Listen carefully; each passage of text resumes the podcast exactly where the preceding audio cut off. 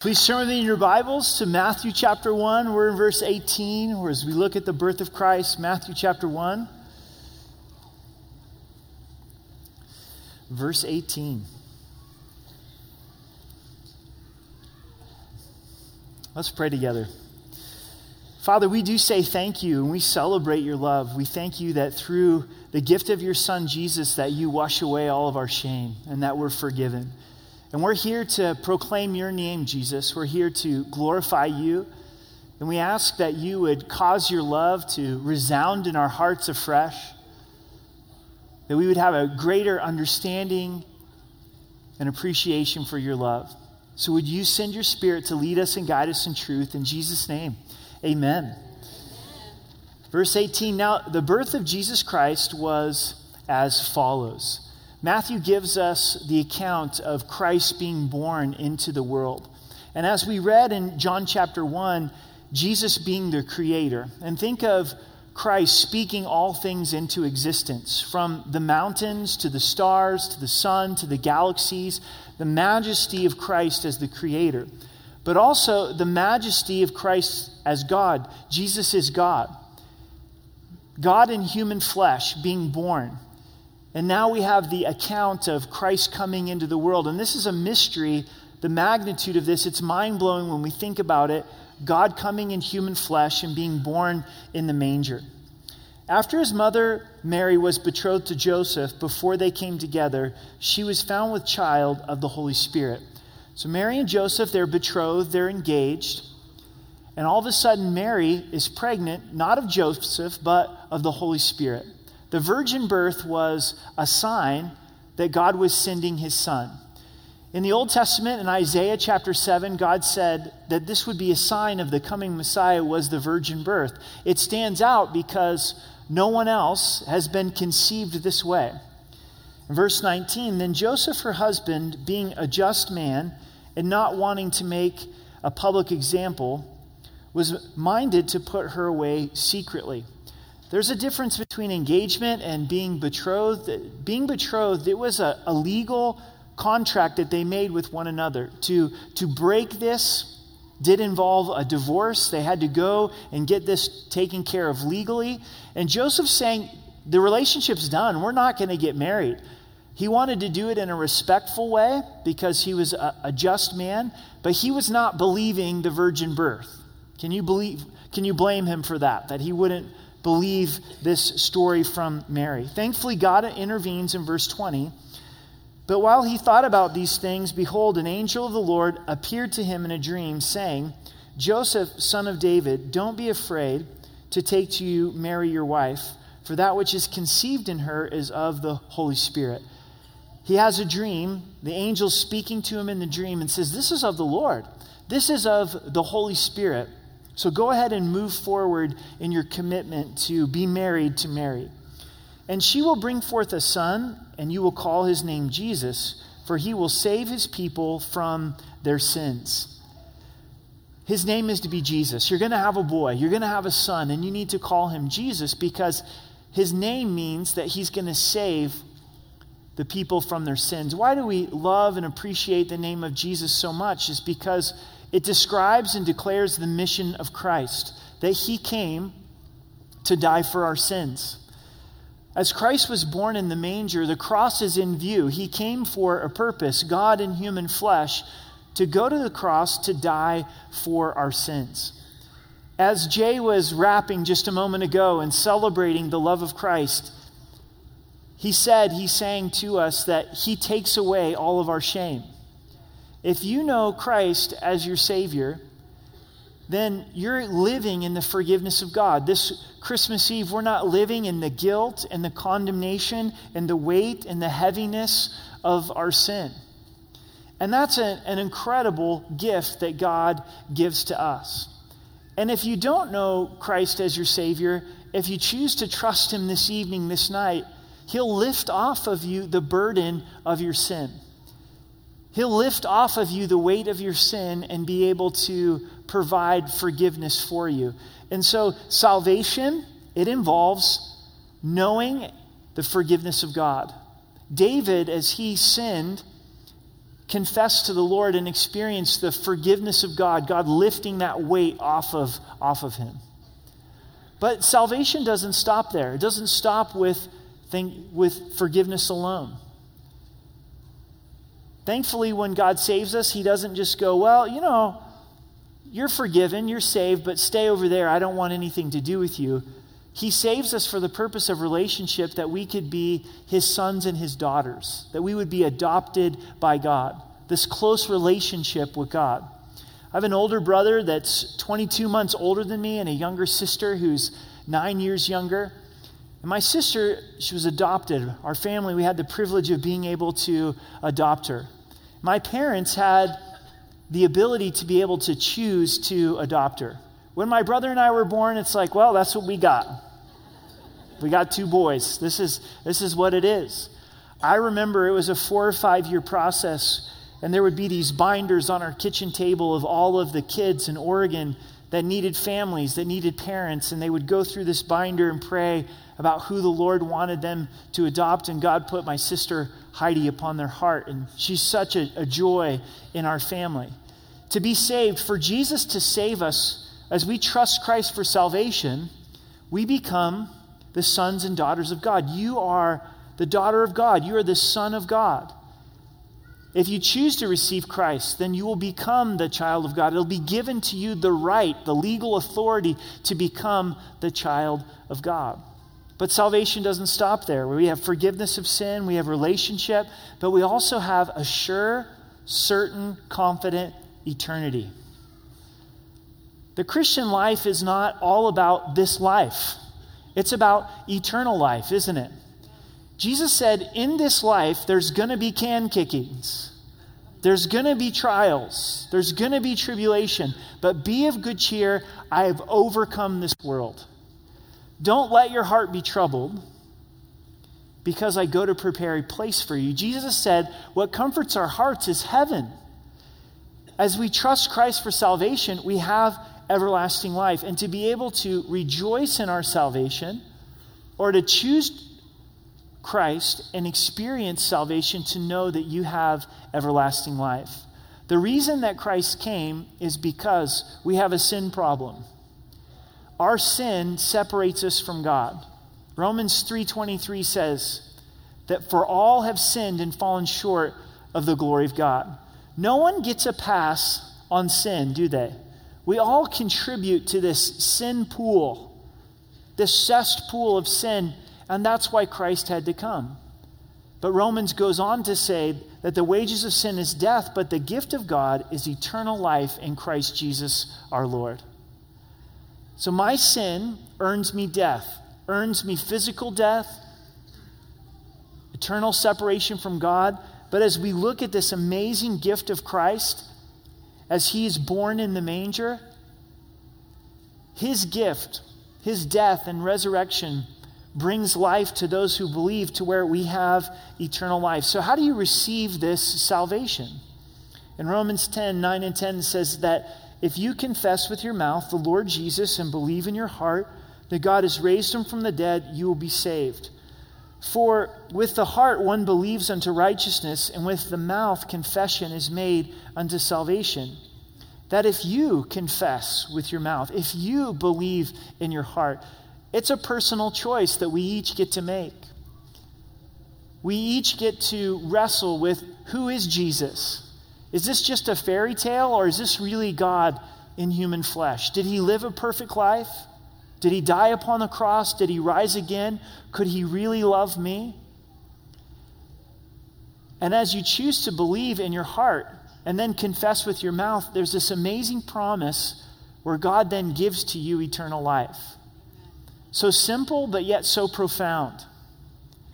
And what's the choice that you've made with Christ? And if you have received Christ as your Savior, rejoice in your salvation.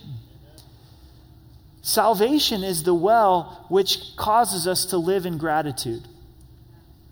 January 13th, 1982, it was an Air Florida flight leaving from the Washington, D.C. area, the Washington National Airport to go to Fort Lauderdale. Very quickly, the plane began to have problems and fell into the Potomac River. 74 people died, four people survived. One was a lady named Priscilla.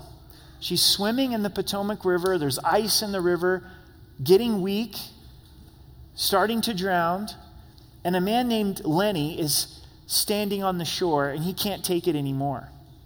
He throws off his coat, jumps into the water, and saves her life.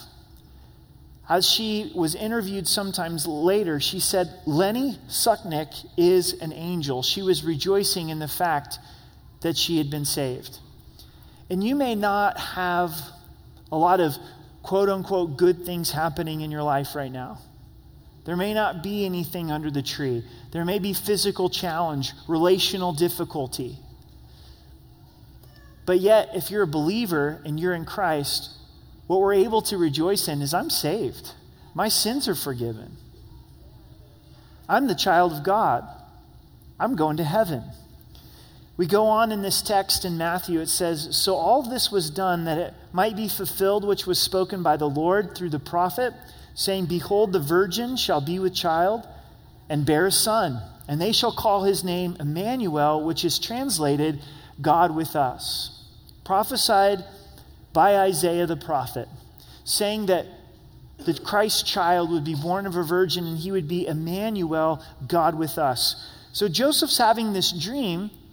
God's revealing his plan about Jesus, that Jesus is the Savior of the world, but also that Jesus is Emmanuel, God with us. And we think about this in two aspects, in two ways. The first is when Christ came in human flesh, God was with humanity in a much more personal way the disciples experienced literally God being with them in human flesh. Then, also, when Christ died and rose again, for all who believe, Christ lives in us to where Jesus makes the promise and he says, I will never leave you or forsake you. Sometimes I wonder, did he know what he was getting himself into when he made that promise to me? Right? Some days aren't too pretty in our lives, amen? Right? And thankfully, Jesus doesn't leave us on those difficult days, doesn't leave us when we sin, doesn't leave us when we turn our back on Him. I will never leave you. I will never forsake you. I'll always be with you. My prayer for you this Christmas and this Christmas season is that God would take away despair and He would give you hope, even as believers.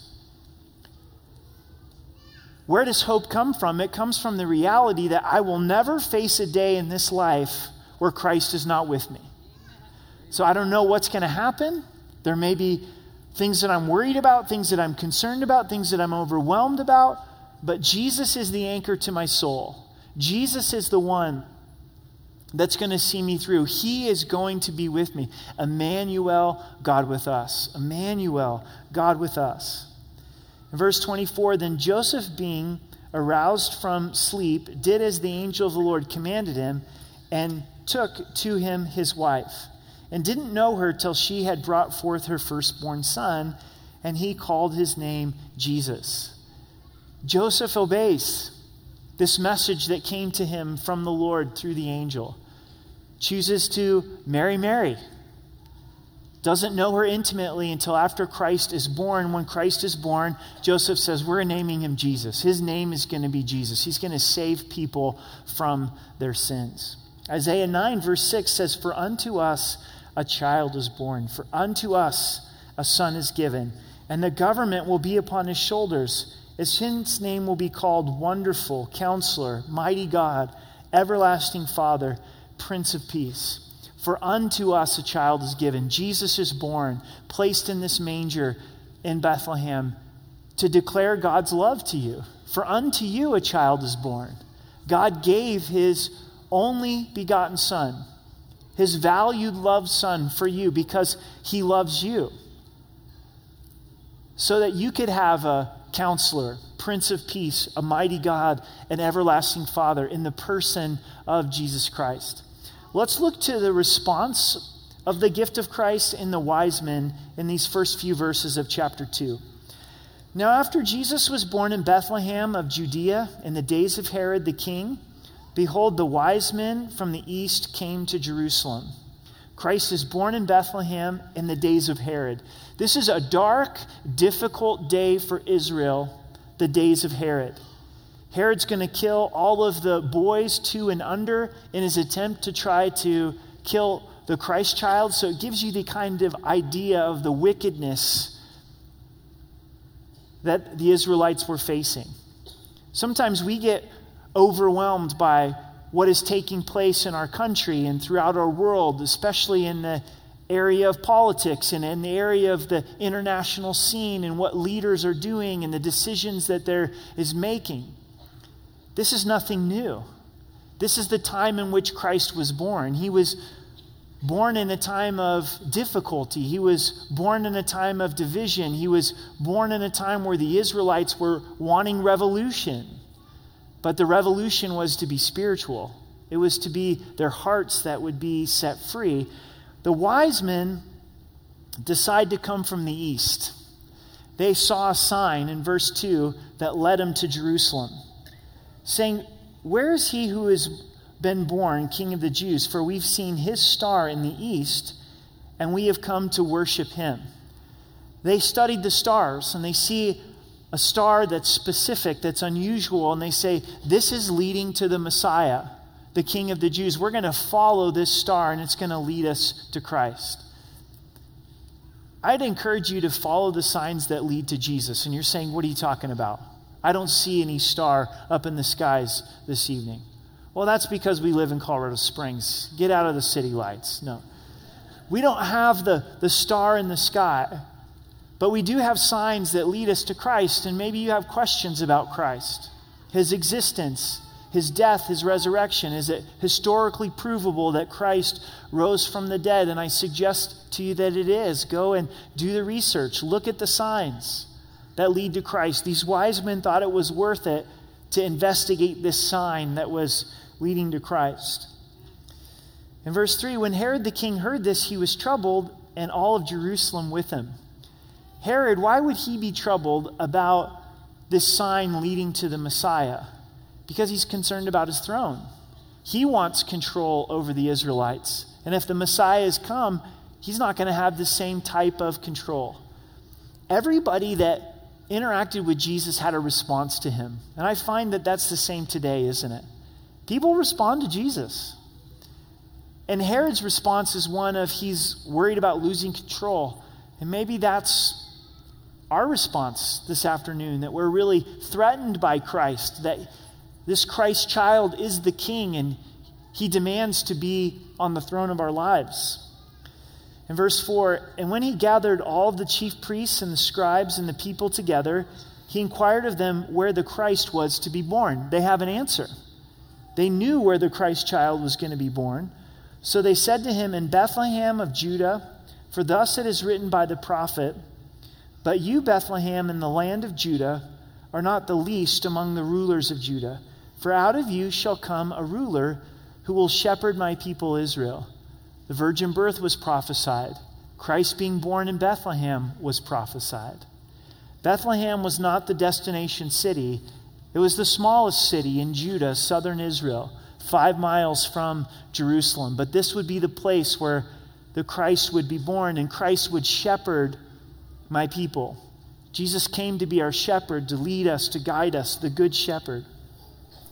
Then Herod, when he had secretly called the wise men, determined from them what time the star appeared, when they first saw the star in the sky, and sent them to Bethlehem and said, Go and search carefully for the young child, and when you've found him, bring back word to me may, that I may come and worship him also. This is feigned worship. This is fake, fake worship. He wants to kill Christ. Verse 9 When they heard the king, they departed, and behold, the star which was seen in the east went before them. How cool! till it came and stood over where the young child was. When they saw the star, they rejoiced with exceeding great joy. This is the message of Christ's coming. It brings exceeding great joy. It's good news because Christ would die for our sins, He'd pay the price for our sins, and they respond with joy. Hopefully, we respond with joy as we interact with Christ. And when they'd come into the house, they saw the young child with Mary, his mother, and fell down and worshiped him. And when they'd opened their treasures, they presented gifts to him gold, frankincense, and myrrh. They came into the house, some time has gone by, we don't know how much, where Christ is no longer in the manger, in the barn. They'd found more suitable location. They're in a home. And they recognize that this is not a normal child, that this is the Messiah, and they fall down and they worship. And hopefully, this evening we're worshiping Christ. But how about on Wednesday? Let's worship Christ as well. How about January 2nd? That's a tough day. Holidays are over, reality hits in. Like, my goodness, it's 2019, right? I'm not even going to make a New Year's resolution this year. Those are the things we're wrestling with on, on January 2nd. How about worship Him on January 2nd? How about May 30th? How about September 2nd? Well, how about all the time, right? See, this is more than just a, a holiday, but re- Christ is real, Christ is God. And our response to this gift of Christ going to the cross, to the tomb, to be raised from the dead, is then to us to worship Him, to fall down and worship Him, make it a lifestyle. And they open their treasures before the Lord, and they give Him gold and frankincense and myrrh. What do we have to offer the Lord? Maybe you have some treasures to put at his feet.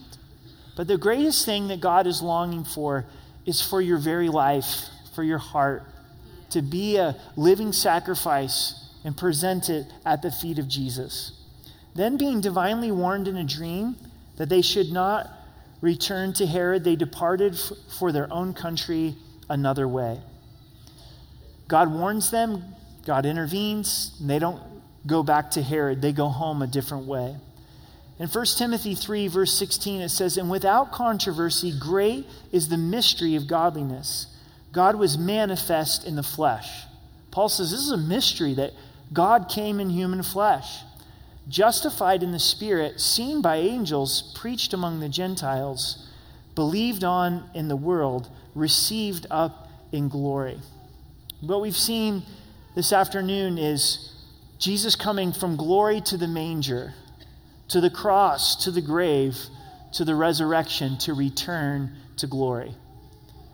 2 Corinthians 9, verse 15 says, Thanks be to God for his indescribable gift. I would think that it would read, Thanks be to God for his indescribable gifts, because God gives every good and perfect gift. But Paul is meditating upon a singular gift, and it's the gift of Jesus Christ. Right now, this is a moment of decision. In just a moment, I'm going to pray and give you an opportunity to stand to your feet right where you're at and receive Christ as your Savior. I don't mean to embarrass you by any means, but I want to give you an opportunity to say, I'm all in. I don't care who sees if I receive Christ as my Savior, because Christ stood for you. He stood for you upon the cross. In his love for you, he hung upon the cross, his love for me, and he was beaten for my sin, and he was beaten for your sin. And as we have read in the scripture, the promise of God is whoever believes is saved. And as you stand to your feet, I'm going to lead you in a prayer from your heart to receive Christ as your Savior. And you're believing what God has said to you as you put your faith in Christ that you're saved, you're forgiven, that God lifts off the weight of your sin, that you become the child of God. Maybe throughout your life you felt like you've never belonged, that you've never been loved, that you don't have a future. And in this moment, as you trust Christ, God says, You belong to me. You're my child. You're my son. You're my daughter. I died for you so that you can be in relationship with me. I created you. And to receive that eternal life. So let's pray together. If you know Christ as your Savior, would you be in, in, prayer with me? And if you'd like to receive Christ, I would encourage you to be deciding right now to, to choose, yes, I want to receive Christ. So, Father, we seek you. We thank you that you are here with us, that you did send your Son for us. And in a way that you can only communicate through the power of the Holy Spirit, would you show the need for salvation? Would you confirm in the hearts of those that know you that they are the children of God? And those that haven't yet received you, would you Reveal to them your love, that you created them, that you want to be in relationship with them, and that you would give them the courage at this moment to, to stand to their feet, to receive Christ as their Savior. If you feel God touching your heart and you want to receive Christ, would you stand to your feet and just make it evident? Just stand right up where you're at. Say, I want to receive Christ as my Savior. I'm all in. Praise the Lord. I see in the back standing up. Praise the Lord. You guys right here in the front. God is good. The Lord's tugging on your heart, this is the moment. Don't wait. If you're upstairs, if you're watching on the live stream, stand to your feet. I just wait for one more moment. Anybody else that says, I, I want to be saved, I want Christ to forgive me of my sins, just stand where you're at. Awesome. Praise the Lord. Praise God. Just stay standing with me and say this prayer with me. Jesus, I believe that you're God, that you died for my sins, and you rose again. I turn from my sin and receive your forgiveness. I invite you to be the Lord of my life. So, God, we thank you. We praise you. We thank you for those that have just received Christ as their Savior. And may you bless them and encourage them.